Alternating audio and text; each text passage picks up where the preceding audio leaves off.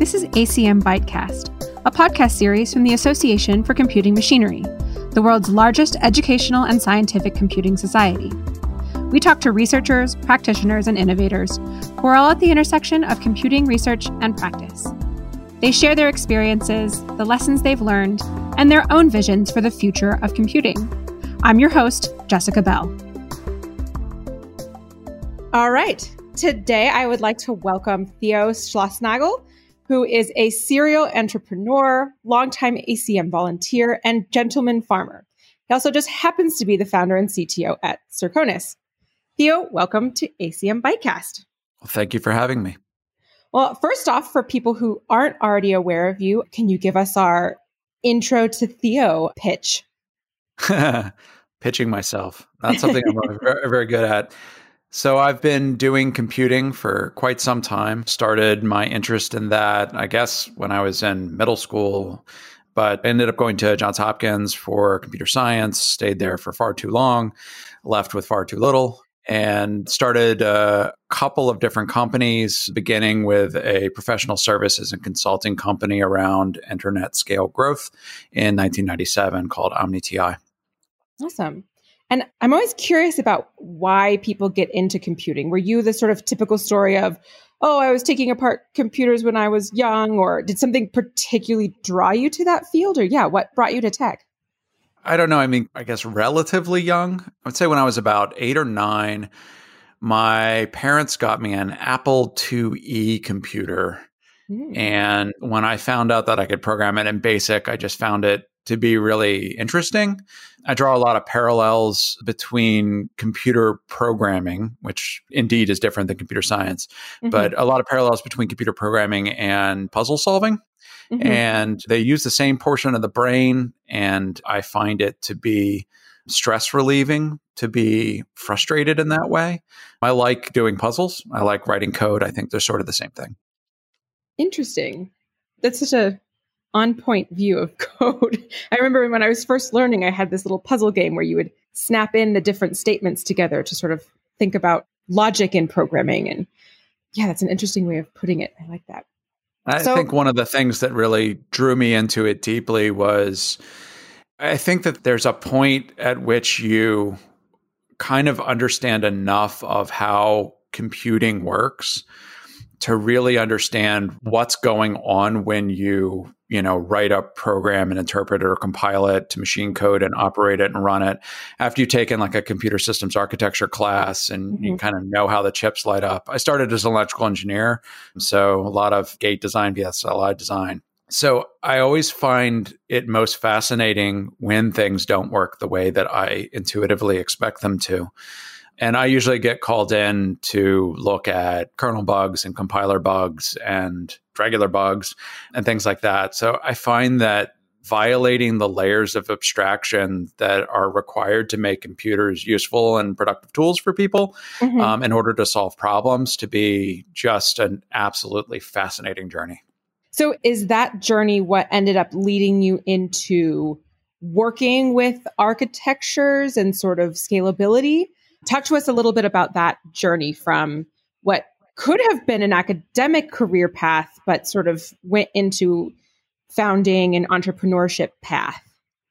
I think it was actually an outcome of opportunity more than anything else. Uh, mm-hmm. Uh, so I ended up graduating from Hopkins, I think in 97, and then with a master's in 99. And then I pursued a PhD until 2003, but left without it and during that time frame as everyone knows that was when things got pretty exciting on the internet mm-hmm. um, so it was an incredible shortage of expertise in the realm of large scale distributed systems and high performance code and I had some of that expertise through my research at Hopkins. I was working on distributed systems things, specifically on load balancing algorithms and techniques. Mm-hmm. So it's directly applicable to the large scale web.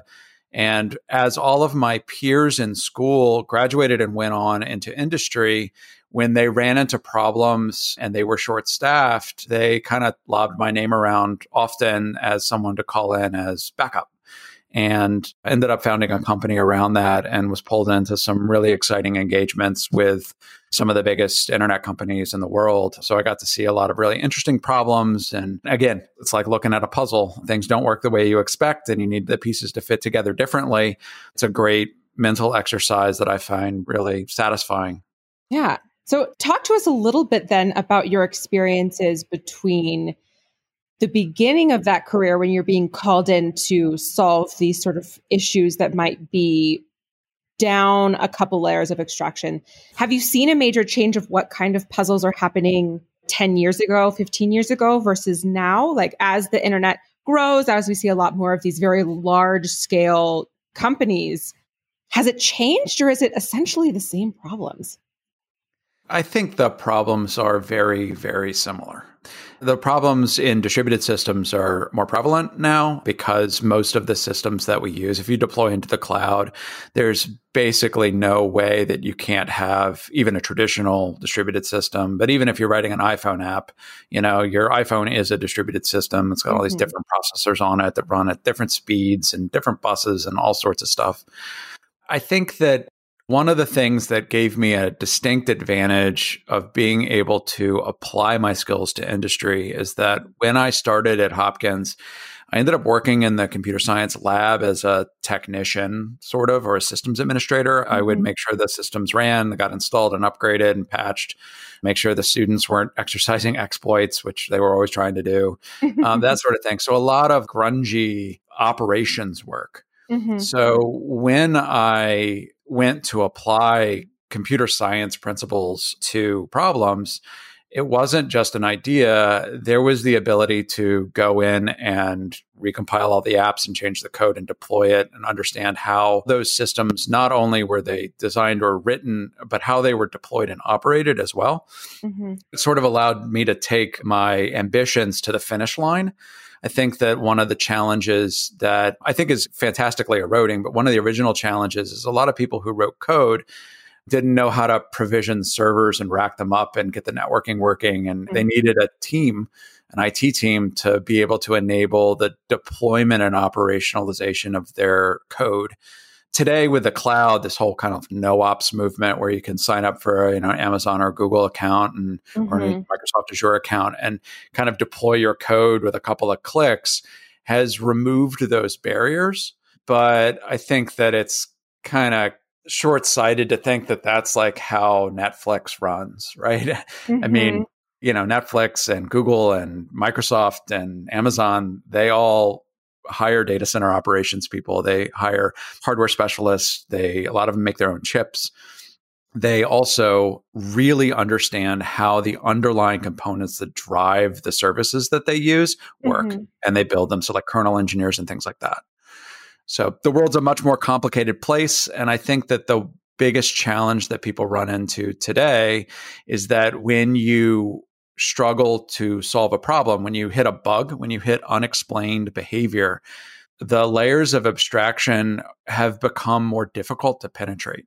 Mm-hmm. So if I have a kernel bug and I'm running in the cloud, like I can't see that kernel. You know, it's very, very difficult to get access to the kernel that's running in the VM or a hypervisor bug or things like that. So those are different challenges. Do you feel like the trade offs in accessibility on writing your code and getting it deployed via these one click or cloud platforms, do you think those trade offs are worth it? Or is it kind of a, it depends on your situation question? Absolutely situational, but I would say that 99% or more of the time it's totally worth it. right? If you can increase developer productivity and take new ideas to an audience, like actually take an idea to an audience for use with less friction, then that's a huge win. And then again, if you start running into problems where those abstractions are a hindrance, the only reason you'd really run into those where it matters is if you have an audience, mm-hmm. you have demand for your services or your application or your code. And then, you know, that's kind of a problem you want to have. It's great to tackle it at that time. Yeah. What kind of things would you say to a company that is beyond the startup stage? So, not, you know, the scrappy little, we're trying to get anything done by the skin of our teeth, but like, okay, we're ready to scale up a little bit. What are some of the common mistakes that you see or the common questions that people fail to ask themselves at that stage? So, most code and infrastructure and design patterns for architectures of code resemble organizational structure.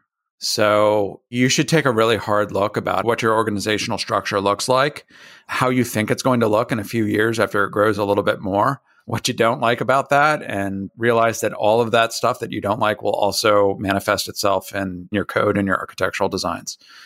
I think that there are a lot of trends around you know monoliths versus microservices mm-hmm. using the best tool for the job is a great example of that as well where people always want to use the best tool for the job. But if you have 40 employees who all decide that a different tool is the best tool, then you have no shared domain knowledge over those tools. And you have these severe friction, impedance mismatches when handing code or doing code reviews. So it's sort of an organizational dysfunction, even though it's a local optimization. So a lot of this, again, local optimizations in organizations usually have pretty bad consequences on a macro level. And the exact same thing is true for code. So I would say that discipline and structure and, you know, a focus on making sure that your organization skills are solid you know where your things are, you know where your code is, whether or not you use test driven design, for example, which I personally am not a fan of. Mm-hmm. And every time somebody argues with me, they go and redefine test driven design in a way that's not objectionable. But like the concept of like, I'm going to write my tests before I write my code, mm-hmm. I'm not a huge fan of. I absolutely think that code must have tests, but you have to know where your code is, where your tests are what types of coverage you have, where your mm-hmm. lies, all of that stuff are really organizational skills and strong organizational skills that have kind of uniform adoption across an organization mm-hmm. will prevent you from getting into places that you can no longer get out of. Mm. Where do you think some of these mismatches come from? Is it a fact of our industry is kind of like startup and we'll just do everything as fast as we possibly can without a little bit of intention? Or does it end up being a fracture in the kind of developers or programmers that you're hiring? Talk to me where you where you see those cracks kind of coming from. I would say that in immature and pseudo mature organizations, so not talking about like Amazons and Googles and things like that, though occasionally they manifest these problems. The concept of the inmates running the asylum is incredibly apt.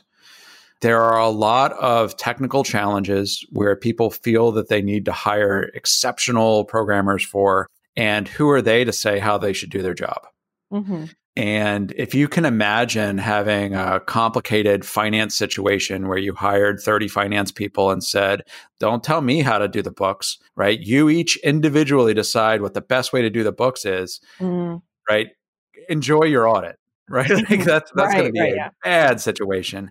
Yet in computing, you know, all of the engineers, definitely not all of the engineers, but a lot of engineers that I've interacted with that manifest these problems mm-hmm. feel that they were hired because they know best and they should be entitled to make all of these decisions on their mm-hmm. own.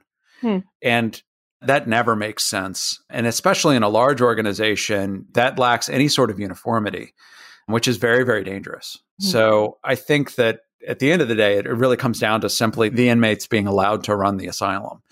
And that again, you want input and you want new ideas. And this industry changes ridiculously fast. So you need that infusion, but you need control over that. You need a, like a gated introduction of that stuff. It needs to be carefully deliberated before it's brought into an organization. Mm-hmm. You don't want 14 different language frameworks in an organization with 20 different people. That's an enormous problem. And it's arguable that you may not want 14 in an organization with 500 people. I'd like to hear a little bit more about your founder experience as well. Do you feel like that is something that just happened out of necessity to find clients to match your skill set or is it something that you were drawn to as part of a entrepreneurial spirit i think it's more of the latter mm-hmm. well when i first started there weren't really any of the big tech companies in the way that they look now. Mm-hmm. So I mean if I was starting my career now, I think that having a job at, you know, an exciting tech centered company that isn't a tech company, right? So you've got high frequency trading companies, you've got finance companies like Bank of America, you know, things like that that are not tech companies, but they are incredibly tech centered now. Mm-hmm. Right. So that old saying that every company is a tech company was absolutely not true in 97 when I started mm-hmm. my 1st mm-hmm. company. And what I found was that I was really excited about doing technical things, applying computer science concepts, making sure that things were maintainable and operable and things like that.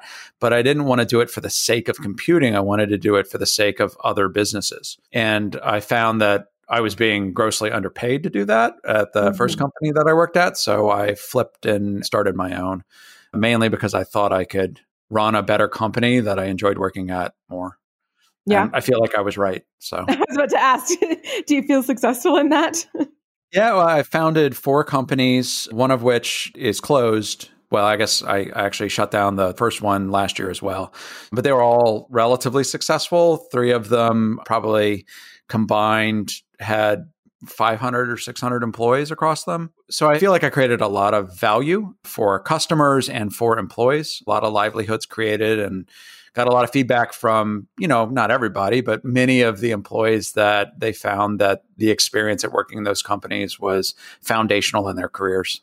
So I am very satisfied with the outcomes of that. Yeah. Do you think your sort of programming thought process helped or hindered in the entrepreneurial set of starting a company, being a founder? And then do you think vice versa? Does your founding experience help or hinder your sort of programming brain, if that makes sense. I think that there's a little bit of overlap. Quite honestly, I think that, you know, it's very rare to find one person who is all things. Mm-hmm. And a sales and growth marketing person, I am not. Um, so while you can grow a company in the beginning on evangelism, most companies, in order to hit a second level of growth, really need to have somebody who is focused on that, who's focused on growth, focused on marketing, focused on sales, sales process, training, onboarding, all of those things. These are not technical things. They have nothing to do with computer science. They're very business mm-hmm. focused. And there's only so much room in your brain. So I would say I'm not very good at those. And being a computer scientist hindered the ability to grow only in that I had to hire someone else I think it was very important to that self recognition that, hey, look, I'm not good at all of these things. I need to hire people who are better than me. My fantastic vision of every company is to figure out anything that I'm good at and find somebody better and hire them. I don't want to be the best at anything in my companies, right? It just means I didn't hire the right people. But I would say that from a founder's perspective on how it positively influenced my engineering, I would say that the customer is always right. While that's not a perfect statement, it is incredibly important centering thesis. Mm-hmm. And that, like the test driven design sort of thing, this is one of the reasons why I, I, find code testing to be a little misguided in a lot of ways. It doesn't mm-hmm. need to be, but it tends to be in practice. Is that you can write 100 tests to make sure your code works, but the only real test is do I have a satisfied customer that wants to return? Mm-hmm. And it's very hard to write a test to test that. But that is ultimately what needs to be tested when you do a commit. And keeping that perspective throughout the entire process of building new products and maintaining old ones has been incredibly valuable. Right. Technology at its core is a people issue, not a machine issue, I feel like. yeah, it doesn't matter if it's fast. It only matters if it serves its purpose and is useful to people. Right. What would you say to the group of engineers who are coming out of their technology programs, coming out of jobs at big technology companies, and want to go down this same founder path. Do you have any tidbits of wisdom or encouragement, or maybe not encouraging at all? I won't say that people shouldn't do what I did. That would be hypocritical. Um, I would say that there are a lot of aspects that of founding at a company that are very non-technical and very difficult. Mm-hmm. So there's a lot of stress in the financial aspects of it. So the first two, three companies, first three companies that I founded had no venture capital funding. So, you know, there were liens against my mortgages. If I screwed up, I lost everything. And when you hit hard times, and people don't tell you hard times, but hard times are not always when you can't make a sale. It's when you've made a sale, you've done the work, and you can't get paid mm. right? Like these are like really not technical issues at all. These are business issues. Right. And then you don't have enough money to pay people. So you have to pay your employees before you pay yourself. Mm-hmm. Right. So, like, all of these things are stresses that are difficult. So, you need to be able to cope with stress well. You also can't really talk to your peers in your organization about your challenges. It's that old saying, it's very lonely at the top. Um, mm-hmm. Um, it's very true, right? So you need a network of support that's outside of your company, either through fellow founders, fellow CEOs, or just uh, a family and mm-hmm. peers that are outside of your direct report chain or mm-hmm. industry. So there are a lot of challenges that are around entrepreneurialism that are very, very real and they're very long term. So it's a hard process, but I would say that it's an incredibly rewarding thing when I look back and people ask what I'm most proud of. So I ended up founding a company called OmniTI first, and then a company called Message Systems, which is now called SparkPost, and Circonus, and then another one called FontDeck, which is no longer around. And I think SparkPost today, I think delivers probably 30 to 40% of the world's email traffic. So if you use LinkedIn or Twitter or Amex or your Chase Visa card or whatever, the mm-hmm. emails that you get go through that software platform. So you might think that I'm very, very proud of that. I'm actually really proud of the positive feedback I've gotten from so many employees over the year and the number of livelihoods I've helped create. Right. right. So that to me is something that I could not have done if I was a line level employee or, or even a manager. Mm-hmm. Yeah. Don't think about that part. Great. Well, in our last couple of minutes, I always like to hear from people a little bit about the future, what you're worried about, what you're thinking about, what you're excited about. I find that very curious for people who have been, especially for people who have been in the industry a lot longer than I have. I'm a relatively new technologist. So, yeah, what do you think about technology at night? What are you super excited about? What are you kind of scared about? Tell us about the future of Theo. Yeah, I mean, there's so many things. We're really in the midst of an enormous transformation. The fact that I can talk to most of the devices in my house and they actually understand me even when I mumble, that's truly amazing. If you rewind 15 years, that was unconscionable. That was AI then. I mean, we realize that's not AI now. Mm. So that opens technology and productivity and convenience levels to the world in a way that hasn't been there before things that concern me, there's always this constant backdrop of the ethics of computing. Mm-hmm. So, the computing has great power to disenfranchise people, just as mm-hmm. it has mm-hmm. power to enable people. And if we're not very careful as engineers and product managers and companies building this software, we are giving tools to kind of manifest the destruction of sections of society, if not society itself. Mm-hmm. Right. And it sounds very doom and gloomy. And the only reason that I don't think it's doom and gloom is that we really don't want that, but the potential is there. So we really need to be careful and have kind of a consistent adoption and focus on ethical practices in software mm-hmm. engineering. Mm-hmm. And software product design as well. That's kind of a constant backdrop. On the more technical level, I would say that computing is producing machine data in a way that is just ginormous. I mean, like, there's just no word for the size right. of the machine data that's coming out of systems now. So I expect in 10 years, your smallest IoT device will be able to produce a gigabit a second of questionably valuable machine data. And the question is, what do we do with that? Where do we put that? How do we change that into value? It's one of the things we focus on at Circonus, the amount of data volume that we've seen when we started the company. We started the idea of the company probably 15 years ago. We have one times 10 to the maybe 12th or 14th more data coming in per second now than we did then. Oh my gosh. So we, we have trillions of samples per second coming in from devices around the world. And you have to make sense of that and produce value out of that and do it economically because that device sometimes they cost 25 cents right. right. and they're producing data that in the old days would cost tens of dollars a month to process right. and like there's no economic model around that so i think that it's a constant leapfrog of like technological advancements business use case advancements, economic advancements. And then there's this thing that I feel like it's been ignored, which is this ethical advancement of mm-hmm. should should we really do this? What are the consequences of doing right, this? Right, right. Exactly. Great. Well, I don't think that was all doom and gloom. a little bit of both. Excellent. Well, it was really nice to talk to you and thank you for all of your insights and recounting on your history. And thank you so much for joining us. Well, I really enjoyed it.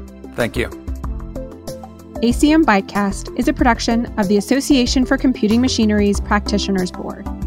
To learn more about ACM and its activities, visit acm.org.